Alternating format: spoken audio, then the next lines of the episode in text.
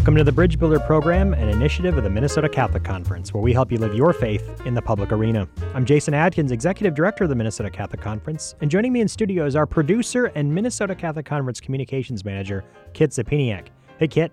Hey, everyone. Thanks for tuning in again this week. We are so glad that you are able to catch us right here every week on your favorite Catholic radio station. Remember to catch us online if you ever miss an episode. Go to mncatholic.org/podcast. We have more than 100 episodes in our archive, so make sure to get caught up and then subscribe. You don't ever want to miss a future conversation. In today's episode, we're talking about the way in which elites of all stripes and institutions shape public debate and some of the challenges that presents for proponents of things like marriage and the family. What's in our mailbag segment this week, Kit? We have a question about meeting with our senators and representatives from D.C.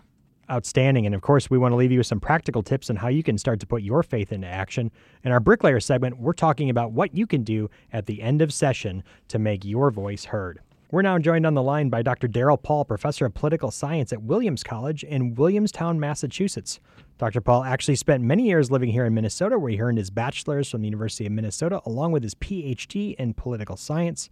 His research and much of his writing is focused on elite ideologies in Western countries and the manifestation of those ideologies in public policy.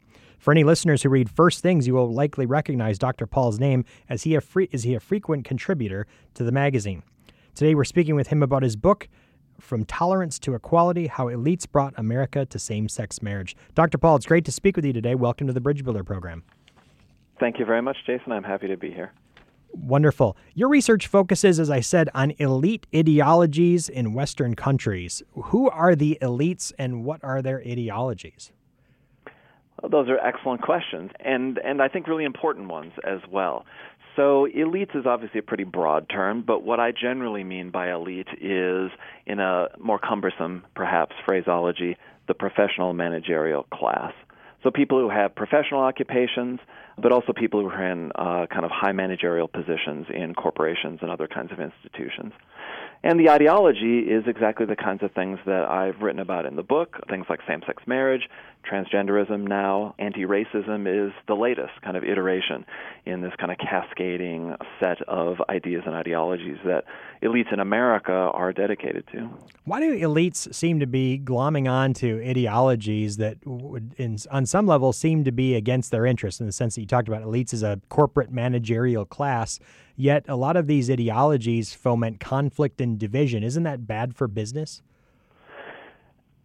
It's an interesting question because I think you're right that the interest of firms and really any organization is to promote certain kinds of cooperative activities inside the firm or inside the organization. And yet you're right, so many of these ideologies are divisive.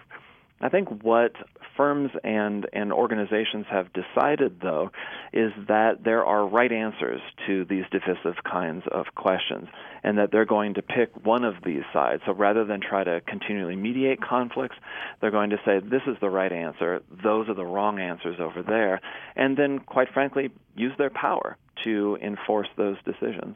Who's educating the elites? In other words, where is the intellectual formation comes from? What is shaping the outlook that's embraced by elites today, in your opinion? Well, I have to admit that my institution, Williams College, and others like it are part of this story. This is what elite institutions of higher education do, right? They produce the future elites of the country. And so some of this is being learned inside institutions of higher education. A lot of it is through the media. We see the tremendous success of the New York Times, for example, in this new media landscape, even though so many newspapers and local radio stations and whatnot have gone bust over the last 10 to 15 years, especially because of the internet. The New York Times has found a way to make huge amounts of money over it. And so as the media landscape becomes increasingly concentrated, there become the certain kinds of correct outlets that one should be listening to and should be reading if one is a member of the elite. The New York Times is a good example of that. But I think it's also in the family. And so much of my argument is that this is a broader class culture that is learned in education, but it's learned in the media, but it's also learned at home. So in terms of the intellectual and cultural formation of today's elites, one would think that good intellectual formation might lead to diversity of opinion, yet there's incredible conformity around some of the ideologies and programs of elites. What accounts for that? Well, I think every social class has its own culture. And this obviously is not going to be as homogenous in perhaps as large a country as ours is. You might find it more so in smaller countries. But I think what one has seen in the United States over the last couple of decades, say, is a lot less regionalization and a lot more nationalization of our conversations around culture, around politics. And so as I think our elite class has become much more nationalized and increasingly globalized, there's a clear culture that goes along with that. To be a member in good standing in the class means to absorb the culture of the class. There are, proper ways of carrying oneself, proper ways of speaking, proper ideas to hold. And this goes back, really to the very earliest times of human culture. But what I think is distinct now in America is that there are less of these regional cultures and many more of national cultures, and particularly a national elite with its much more homogenous culture. There's books such as The Great Sort that highlight the increasing fragmentation and isolation of different classes and segments of the American population. Do you agree with that thesis, is that different classes and groups in society are becoming not just intellectually, culturally distinct, but also there is just a lack of human contact with people in different classes, educational and economic backgrounds as well? I think that's pretty clear. And you're right, there's been a lot of really good books written in recent times about this phenomenon. The elites are increasingly sort of segregating themselves off in neighborhoods. There are concentrations of elites in particular parts of the country. So if you look at, say, a state like Mississippi or Louisiana, there's very few elites. That is, professional managerial class people, whereas in the Northeast, for example, there's a huge number of them. And so it's no surprise that New England or the Northeast in general, as well as, the West Coast states, tend to drive so much of the cultural conversations in this country. That's where elites are highly concentrated. That's where there's so many of them in just absolute numbers as well. And so parts of the country, the Midwest, the South, it's very hard for them to kind of be heard, but also as the culture becomes much more nationalized, those regional distinctive qualities begin to erode as well. And so I think to the extent that these regional particularities continue to exist, they tend to be lower down the class scale. Middle classes or working classes tend to be still more distinct as the elites become more homogenous. Well, the point you're making underscores what Pope Francis talks about when he mentions the politics of encounter or fostering a culture of encounter. How can we build a common good together if we're increasingly isolated from one another, whether it's class lines, geographic lines, cultural lines, et cetera, et cetera. So it's a really fascinating point.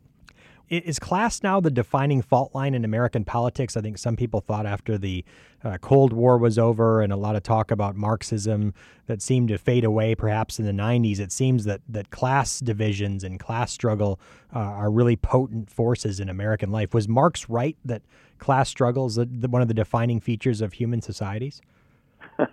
That's always a loaded question to ask, was Marx right? He was wrong about so many things, and yet not wrong about everything. This is one of the things that I argue in my book, that to speak about social class is not to be a Marxist. I've studied lots of Marx in graduate school, as one might imagine, in my field, and there are some worthwhile and insightful things in Marx's work. But that doesn't mean that to speak of social class means one is a Marxist. Lots of social scientists, sociologists in particular, speak about social class in a way that's not a Marxist-derived conversation. That being said, my answer to your question is yes. I really do think that the fundamental kind of political units and cultural units in America today are social classes, and it becomes difficult for classes that are not in the elite to really fully engage the elite because, as I mentioned a little while ago, the elite is becoming increasingly nationalized and even beyond that, right, globalized. And so when you have fragmented middle classes or fragmented working classes facing a unified elite, it becomes not a very even contest. Turning to your book, which deals with a class revolution foisted on us by elites, and that's the redefinition of marriage. What's surprising about that, I think, initially, is that what's, at least from the data, folks who are living in, considered elites live surprisingly traditional lives. They've got higher marriage rates, lower divorce rates, children, families, yet same-sex marriage, which is by no stretch of the imagination a social and cultural revolution, was really spearheaded, according to you in this book, by elites. What's going on there? It's a really good observation, right, that all of this kind of innovation in terms of family life, at least at the ideological level, is being pushed by elites who tend to live quite traditional lives. So one of the things I do in the book is I spend a whole chapter talking about family types. And I think that the compatibility of same-sex marriage with what I call in the book the blue family type is part of this story. Same-sex couples, at least, tend to have higher levels of education, tend to have higher levels of income. They're overrepresented in the professional managerial class. And I think that similarity helped make the incorporation of same-sex marriage seem to be not particularly challenging, not particularly revolutionary. I think lots of the, what I call again, the blue family commitments to controlled and low fertility, to gender equality, even to the point of almost becoming kind of gender sameness, also made same-sex marriage look like quite a non-revolutionary, sensible kind of thing to embrace. And so I think because of those kinds of families that elites were living in the 70s, 80s, into the 90s, and they looked at same-sex couples, not all gays and lesbians, but couples in particular, and saw that they look pretty much like us.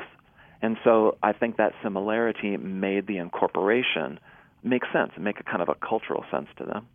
Tell us in a nutshell how we got from California voting down marriage redefinition in 2008 to three states voting for same-sex marriage or voting against a marriage amendment in 2012 to the Supreme Court really imposing it in 2015. How did we get there so quickly? Tell us about this revolution and how it was fomented by elites. Some of this is really captured in the title of my book, right, From Tolerance to Equality. The way that elites talked about both homosexuality in general and same-sex marriage in particular throughout really the 1980s and into much of the 90s was through this language of tolerance. But afterwards, it became a language of equality, and I think that switch, if you will, was part of the story. I think a lot of people thought that they were just simply extending toleration when, in fact, there was a much different kind of project, a project of redefining marriage that was involved in this whole process. I think also what one saw was a commitment by elites in the early stages, but it was so concentrated among elites that there was a problem of a democratic engagement with this story.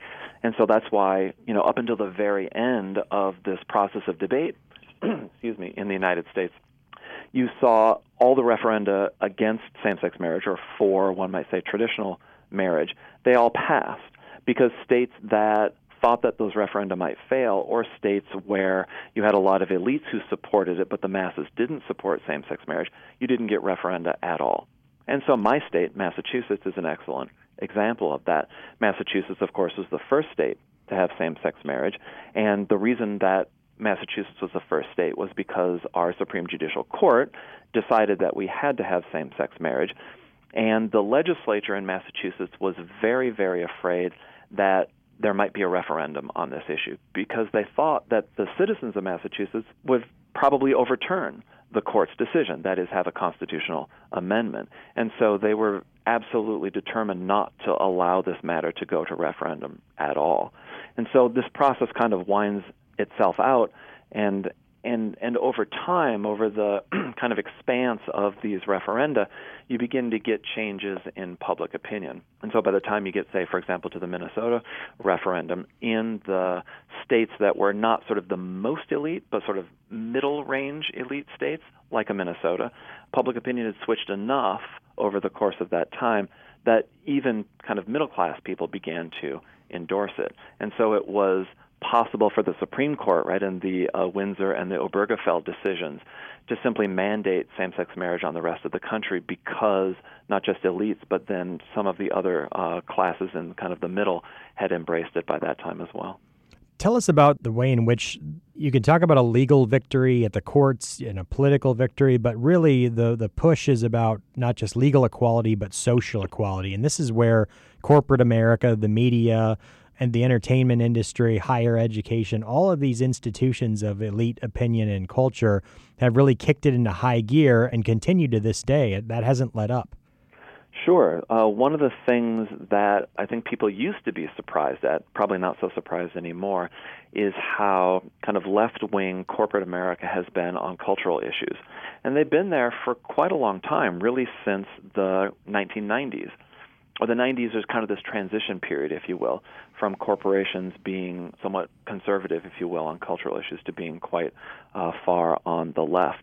And so corporations have been a big part of this story, and of course the media, at least the elite media, right? The major newspapers, the television, news networks, et cetera, are pretty homogenous in terms of their cultural outlook. Obviously, with the internet, there's all kinds of other voices one can hear, and there are sort of radio stations like this one, but they are certainly subordinated in terms of kind of power to the mainstream voices, and the mainstream voices pushed consistently one side of this story throughout the entire period of debate. And so perhaps no surprise that when one gets the same message repeated over and over and over again by all the elite institutions, whether they're corporations, media, universities, hospitals, et cetera, it's pretty clear where the power lies, and it's pretty clear where the society is trying to be taken, and it takes a tremendous amount of effort to resist that. It seems that elite opinion changes, and yesterday's battle flips from gay rights, for example, to trans rights. Is the playbook the same when elite culture tries to create a social change? Is the playbook always the same, or is something different being done this time? It seems like all the same players are back for this battle, but is the playbook different? I think the playbook between same-sex marriage and transgenderism is the very same playbook. Although I question in the very end of my book on whether the similarities that elites see between themselves and transgenderism is really there, because I think there was a lot of similarities between elite culture as it already existed and same-sex marriage. But going on to anti-racism, I think that becomes a somewhat different playbook, because I think the issues are different. The issues of race are a bit different than the issues of sex or sexuality or gender identity. So at least in terms of transgenderism, I do agree. I think the playbook is exactly the same.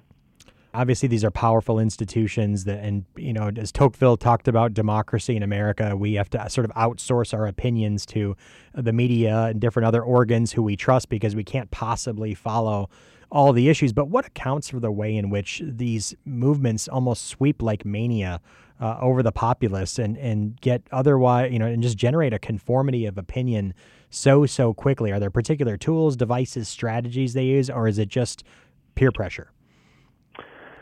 My response is not kind of nuts and bolts, I guess, because I'm not sort of a scholar of social movements, for example, or of the media.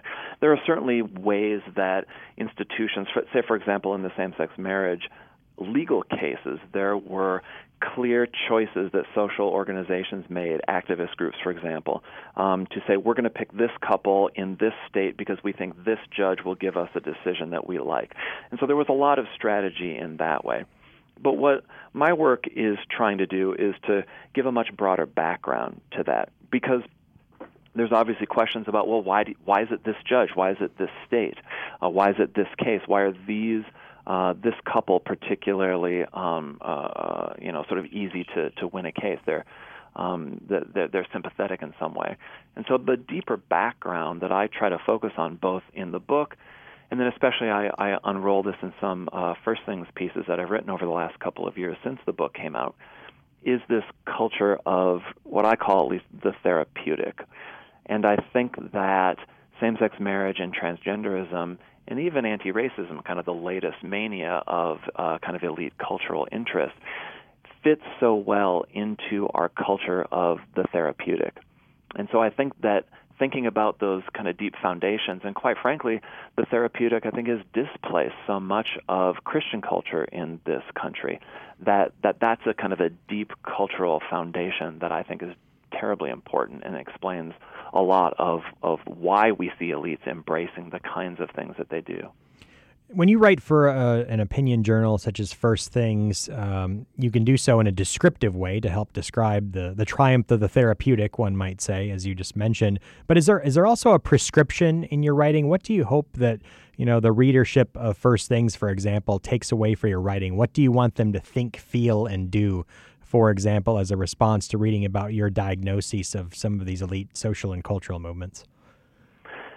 I think our conversation a few minutes ago gets to the core hope that I have for people who read my work, which is, I think, to embrace this class analysis, because I think it explains so much, and to not be afraid, because I think lots of Christians, Catholics, have kind of grown up with this sense that, well, anybody who does class analysis, that's Marx, that's Marxism, that's the left, that's dangerous, that's what we're fighting, that's what we're opposed to. When I think that Christians need to embrace a class analysis, I think we need to see that corporations and the professional managerial class are not our friends for the most part. It's not to say every single one of them. I don't want to make that broad a brush. But in general, they are not. And these are the kinds of issues or kinds of lenses, I think, if you will, that we need to increasingly see politics through. And so this can help, I think, tremendously in getting out of old ruts, getting out of old political ruts of what I would say kind of rerunning the greatest hits from the Reagan-Bush days of the 80s and early 90s.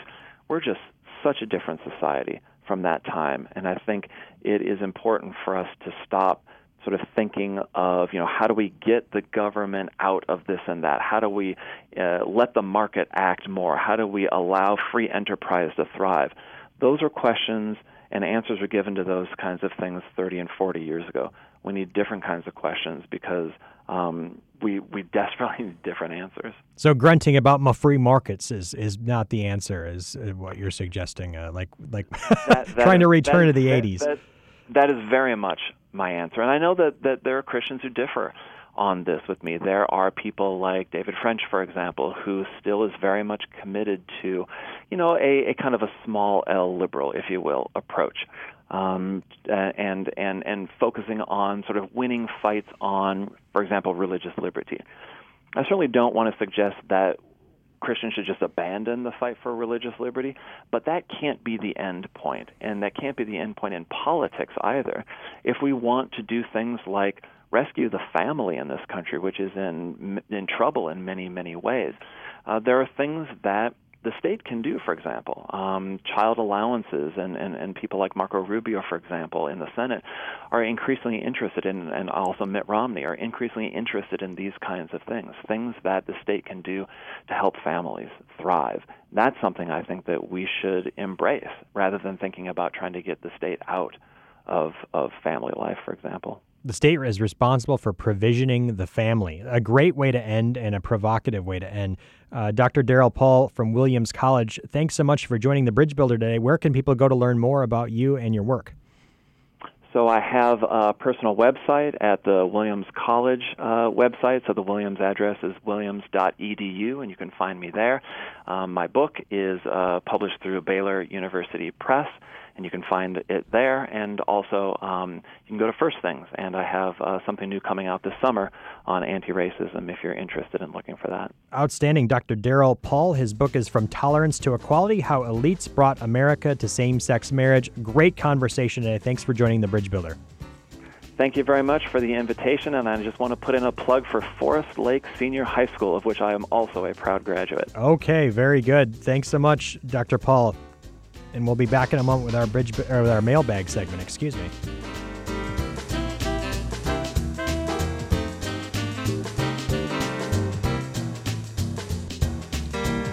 Welcome back to The Bridge Builder, where we help you connect your Catholic faith and public life. I'm Jason Adkins, Executive Director of the Minnesota Catholic Conference, and now it's time to jump into the mailbag. Kit, what's in this week's mailbag? Yeah, so as our listeners will know, on The Bridge Builder, we're often talking about the importance of making your voice heard on the local level. Most of the Minnesota Catholic Conference's work is here on the state level, but occasionally we do ask our advocates to speak up on national issues. And over the past few months, we've been asking members of the Catholic Advocacy Network to urge their members of Congress to oppose the Equality Act. And so following up on one of our action alerts, we got a question from a network member who wants to know simply, how can I meet with my senators and representatives if I cannot make it to D.C.? Well, really a pertinent question related to the Equality Act in light of our conversation with Dr. Paul, the Equality Act really about enshrining a particular anthropology of the human person in our law related to same-sex attraction, gender identity, and then suppressing those who disagree. So really a key issue, and just underscores the importance of also working with our members of Congress. First off, knowing that you can contact your member of Congress over email or even with a phone call is very, very important. They keep track of the numbers of people who are contacting them about an issue, so it does matter. But coming up on Memorial Day, Congress is scheduled to not be in session in D.C., and instead they are scheduled to be working in the state. So it would be a good week to actually try and reach out to your representative's office or your senator's regional office and find out if you can visit with him or her about issues on which you think are really, really important. You can also ask to schedule a meeting while they are here. If you're able to get a small group of fellow parishioners to join you, that can help members of Congress understand there are more people in their district who also care. So it's good to get a group together and potentially reach out and say, can we have a private meeting on a particular question? Wonderful. Thanks, Jason. And before we wrap up this week's episode, what do you have in this week's Bricklayer segment? How can we start to build that bridge between faith and public life? Well, Minnesota's regular legislative session has finished. As of today's recording, we don't know yet if the legislature will end up in a special session to finalize any budget negotiations or other particular pieces of legislation. However, summer can sort of feel like an off season when it comes to being an advocate, but we want to equip you with a few ideas on how to continue building bridges with your legislators, even they're not in session, because they're going to come back most likely for special sessions. It's our understanding that the governor is going to extend his peacetime emergency. So it's key that we continue to advocate and work with them, because even if Governor Walz does that, he's going to have to call the legislature back into session. There'll be a vote most likely every month on the exercise of those emergency powers. So they'll be engaged this summer on key public policy questions, and we don't want to take the foot off the gas. We want to continue to work with our legislators on key questions. In many ways, summer is a great time to build relationships with legislators because they usually have a bit more time and they're back in their home districts. Connecting with your lawmakers outside of session also helps them know that you are there for them as a resource and not just asking for them. Think of it, if do you want to have a relationship with someone who's always just asking you for things, or do you want to be working with someone who's also being a resource to you and a friend? And of course, that can just begin with the most simplest thing of writing your legislator and saying that you're praying for them, that they may act wisely and justly in their time in public office. So in the coming weeks and months, we encourage you to set up meetings with your senator and your representative. Perhaps your parish will have a summer festival. This is a perfect opportunity to invite them to get to know your parish and for your fellow parishioners to share with your legislator issues that matter. Invite your legislators to your public festivals. Just have a little meet and greet. You could also invite your legislators to get coffee with you and your neighbors, find out what issues they're hoping to prioritize in the upcoming session, and share with them issues that are impacting your community. In fact, given the pandemic and the way in which we've all been grown more accustomed to Zoom, you can even do a Zoom meeting. Doesn't require anyone to leave their home. Just set up a time that works for everyone, and even in the shortest 15 minutes, you can make a difference. Well, that's all the time we have for today. For everyone on their podcast app, make sure to subscribe so that you know when a new episode comes out. Let us know what you thought of today's episode. Share your ideas for the Bricklayer segment or send us a question for the mailbag. You can leave us a comment on the episode, connect with us on social media, or email us at show@mncatholic.org. And then catch up on any past episodes on our website at mncatholic.org/podcast. Thanks so much for tuning in today to The Bridge Builder. We'll be back again next week with another great guest, more of your comments and questions, and a new way for you to build bridges between faith and public life. I'm Jason Adkins, and for Kit Sipiniak of the Minnesota Catholic Conference, thanks for listening and have a blessed day.